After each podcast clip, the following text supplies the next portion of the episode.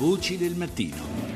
Le 7.36 minuti e 39 secondi, bentrovati da Fabrizio Noli all'ascolto della terza parte di Voci del Mattino, come di consueta, dedicata ai titoli dei telegiornali stranieri. Andiamo subito oltreoceano con la CNN. Taken out, a drone strike kills the leader of a dangerous Al Qaeda network plotting to attack the United States. L'apertura dedicata all'uccisione del leader di un gruppo terrorista di, al, legato ad Al-Qaeda avvenuta l'8 luglio scorso grazie ad un attacco di un drone americano. Così il Pentagono ieri ha ufficializzato una notizia che circolava sulla morte di Mushin al-Fadli, il capo del gruppo Khorasan, affiliato in Siria appunto di Al-Qaeda. Sulla sua testa pendeva una taglia di 7 milioni di dollari. L'organizzazione che dirigeva è particolarmente temuta negli Stati Uniti perché ha come obiettivo quello di ripetere l'attentato dell'11 settembre. Si parla poi ancora di eh, nucleare, dell'accordo appunto con Teheran. Il giornalista John Stewart intervista il presidente Obama sul recente accordo con Teheran. E passiamo a Fox News. Outgoing Army Chief of Staff General Ray Odierno is painting a dismal picture of the future for both the military. Intervista esclusiva della Fox ad un generale in uscita, il capo di Stato Maggiore dell'esercito statunitense Ray Odierno, che eh, racconta come gli Stati Uniti avrebbero potuto prevenire l'ascesa dell'ISIS. Il comandante, 39 anni di carriera, molti dei quali impegnati in Iraq, ha raccontato la sua frustrazione nel veder disintegrato il territorio caduto nelle mani dello Stato islamico. Avremmo dovuto essere più presenti e più a lungo, ha dichiarato Odierno, che ha toccato tra l'altro anche temi nell'intervista, dall'accordo sul nucleare iraniano al profondo taglio del personale dell'esercito. Restiamo eh, in, diciamo, sulla lingua inglese, per così dire, passiamo alla BBC. The headlines for you on BBC News. There have been protests in Turkey at the mass funerals for victims of Monday's suicide bomb attack e l'emittente britannica dedica l'apertura alle proteste che si sono svolte in Turchia durante i funerali delle 32 vittime dell'attacco suicida di lunedì scorso avvenuto a Suruz, città appunto al confine con la Siria. Secondo i parenti delle vittime, il governo incoraggerebbe gli estremisti islamici che avrebbero organizzato l'assalto. Il primo ministro turco intanto dichiara che non è ancora stato identificato l'autore della strage. In Inghilterra poi un 24enne è stato accusato di aver organizzato un piano per uccidere personale militare americano. Il ragazzo, insieme ad un altro uomo, avrebbe pianificato poi un viaggio in Siria per unirsi a miliziani dell'ISIS. Infine si parla della Corea del Nord. Il ministro della difesa di Pyongyang ha dichiarato di eh, non essere interessato all'accordo sul disarmo nucleare di Teheran. Il governo infatti nordcoreano sostiene che la capacità nucleare iraniana è essenziale per arginare quella che viene definita l'ostilità americana. Infine INCA. So I'm Kate Nokwe. I am a sports journalist for one of uh, South Africa's L'emittente sudafricana in apertura presenta un reportage curato da un giornalista, Katen Ko Nokwe, che ha trascorso sei ore in un posto di primo soccorso a Johannesburg. Aprire le porte ad una seconda possibilità, questo è il titolo del suo racconto. Si parla poi di un video che mostra un drone munito tra l'altro di un fucile realizzato da un teenager americano in Connecticut. Quindi insomma diciamo diverse prospettive. Ma diamo intanto adesso eh, il benvenuto a, a padre Luciano Larivera, scrittore eh, editorialista appunto di Civiltà Cattolica, esperto di politica estera. Intanto eh, buongiorno padre.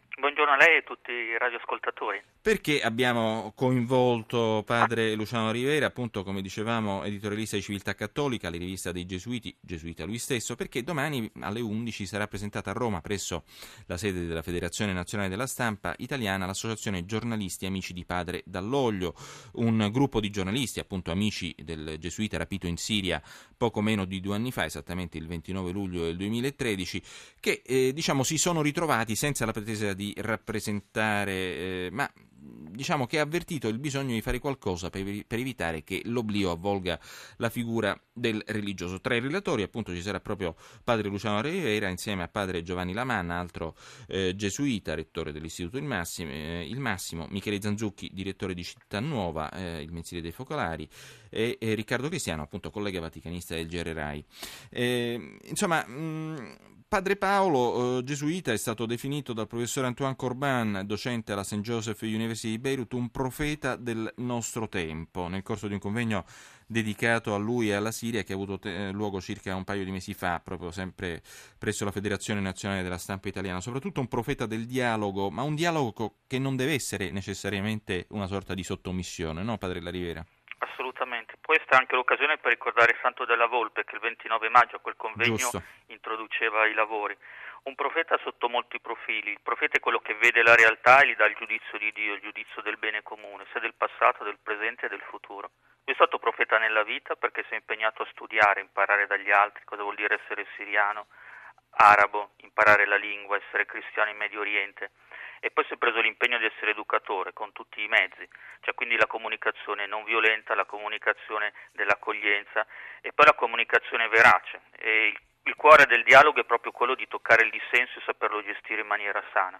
Quindi lui è stato un profeta alla fine anche del dissenso, perché quando il dissenso non ha avuto la possibilità di essere espresso con le famose primavere arabe in, uh, in Siria, lui a un certo punto si è schierato per aiutare i ragazzi i giovani che senza armi chiedevano una risoluzione giusta, politica delle loro difficoltà. E alla fine è diventato un profeta della legittima difesa quando questi giovani sono stati perseguitati da subito e si è trovato senza volerlo, credo, alla fine essere un profeta di una, di una rivoluzione che di fatto la sua almeno è rimasta sconfitta perché quell'Islam moderato, quella cittadinanza che lui voleva sostenere è rimasta schiacciata dagli interessi geopolitici internazionali e ha scelto poi alla fine di essere profeta come giornalista. I giornalisti fanno attività profetica, cioè devono rispettare una loro deontologia ma entrano nelle piaghe della società e lui l'ha fatto. L'ultima parte della sua vita pubblica è stata questa. Senta, ma quanto è importante a proposito appunto della sua figura di giornalista il fatto che eh, l'evento di domani sarà patrocinato dalla Federazione Nazionale della Stampa Italiana? Guarda, è importante allora, primo perché lui è un italiano, il padre, il padre dall'asta e anche scusate, il padre dall'olio e quindi anche un cittadino europeo. Nota adesso appunto la scomparsa di tre giornalisti spagnoli. C'è un italiano che sta tentando, Stefan De Mistura, di mediare il dialogo.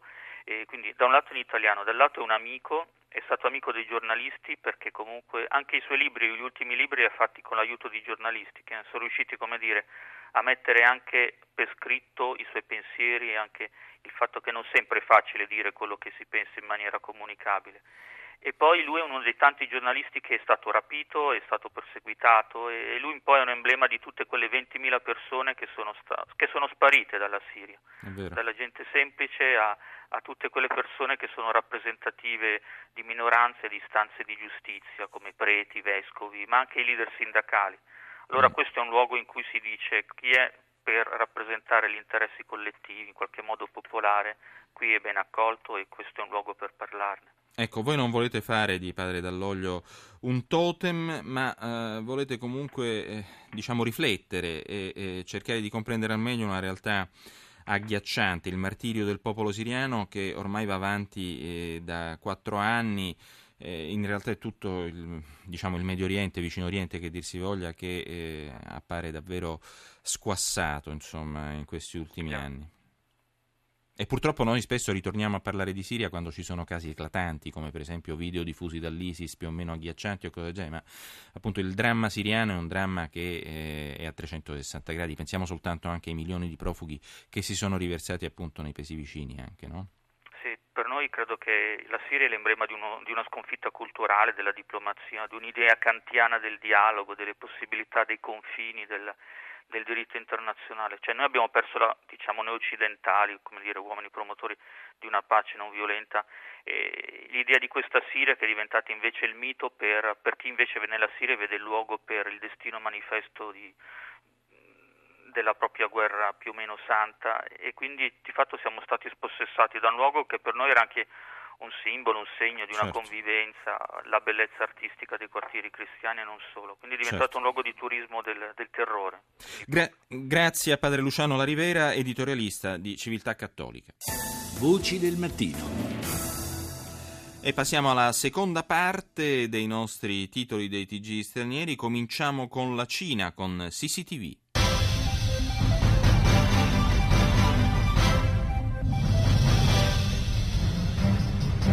观众朋友们，中午好！中午好。欢迎您收看中央电视台新闻频道和综合。 L'apertura è dedicata alla decisione del Comitato Centrale del Partito Comunista Cinese sull'espulsione appunto di eh, Ling Zhua, l'anziano membro permanente e vicepresidente dell'Assemblea Nazionale. Arrestato verrà sottoposto alla giustizia per i crimini di corruzione e abuso di, pu- di potere. Poi per quanto riguarda il resto del mondo, CCTV punta i suoi riflettori sul nucleare iraniano, l'accordo è stato infatti ratificato dall'ONU, si sottolineano comunque le proteste israeliane eh, e poi si parla della crisi greca, il Fondo Monetario Internazionale conferma l'erogazione del prestito e ci si sofferma anche sulla ripresa delle relazioni diplomatiche tra Cuba e Stati Uniti. Ma CCTV dedica spazio anche al conflitto in Siria, viene dato risalto in particolare alla denuncia delle forze kurde sul possibile utilizzo di armi chimiche da parte dell'ISIS e c'è spazio anche per l'Ucraina con il conflitto ripreso tra separatisti e lealisti. Passiamo ad Arirang TV. News Seoul's top nuclear envoy Hwang Jung-guk is traveling to China today to meet with his Chinese counterpart Wu Da-wei for discussions on the North Korea. La TV della Corea del Sud in lingua inglese dedica invece il servizio di apertura al tema del nucleare. L'inviato nazionale per il nucleare Wang Yong-kuk è in Cina per incontrare il suo omologo Wu Da-wei. Una fonte governativa sudcoreana ha dichiarato che questo infatti è un momento favorevole per entrambe le nazioni per incontrarsi, in quanto la Cina starebbe allentando i suoi rapporti con Pyongyang, con la Corea del Nord, dove il posizionamento critico appunto della Corea, dei nordcoreani sull'esito del, dopo il posizionamento critico dei nordcoreani sull'esito del recente accordo con Teheran. Wang visiterà Shanghai e Pechino per incontrare studenti, ricercatori e giornalisti. France 24. Il est 18h30 à Paris, 18h30 à Bujumbura. Bonsoir à tous. Élection présidentielle au Burundi. Un scrutin sans suspense puisque c'est le président sortant Pierre Nkurunziza qui devrait le remporter. Les bureaux de vote ont fermé leurs portes. Le procès di Senabre. Elezioni presidenziali in Burundi in apertura si sottolinea la scarsa partecipazione e i casi di violenza sullo sfondo. Poi spazio viene dato al processo nei confronti dell'ex presidente del Chad, Habré, eh, di fronte appunto ai giudici per crimini contro l'umanità. Il processo rinviato però al 7 settembre. E poi ancora quattro mesi su, dalla conferenza sul clima, Parigi organizza un summit delle coscienze con autorità religiose, morali e politiche. Passiamo adesso ai TG del mondo arabo con Al Jazeera.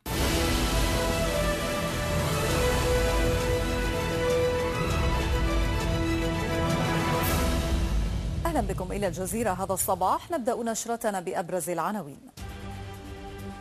المعارضة السورية تدك الخطوط الدفاعية لقوات النظام في الفوعة وكفرية L'apertura è dedicata allo Yemen, è arrivata infatti la prima nave di aiuti dalle Nazioni Unite nel porto di Aden, mentre le forze sunnite eh, avanzano verso la roccaforte degli Houthi sciiti in città, l'ultima roccaforte.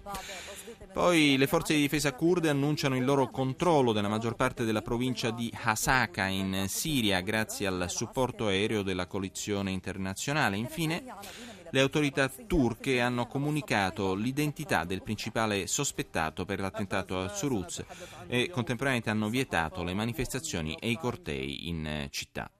Passiamo ad Al-Mayadin.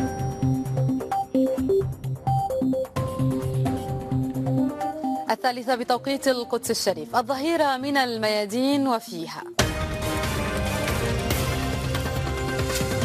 ظريف يؤكد أن اتفاق فيينا لا يمس قدرات إيران الدفاعية وولاية يعلن أن طهران ستقوي دعمها Il ministro degli esteri iraniano Zarif in apertura conferma che l'accordo sul nucleare non riguarda le capacità di difesa dell'Iran. Poi in Yemen le forze fedeli al presidente Hadi annunciano di aver preso il controllo di gran parte del quartiere Tawahai ad Aden. E infine Ankara appunto la Turchia annuncia di aver ricostruito l'identità del principale eh, sospettato per l'attentato a Suruz.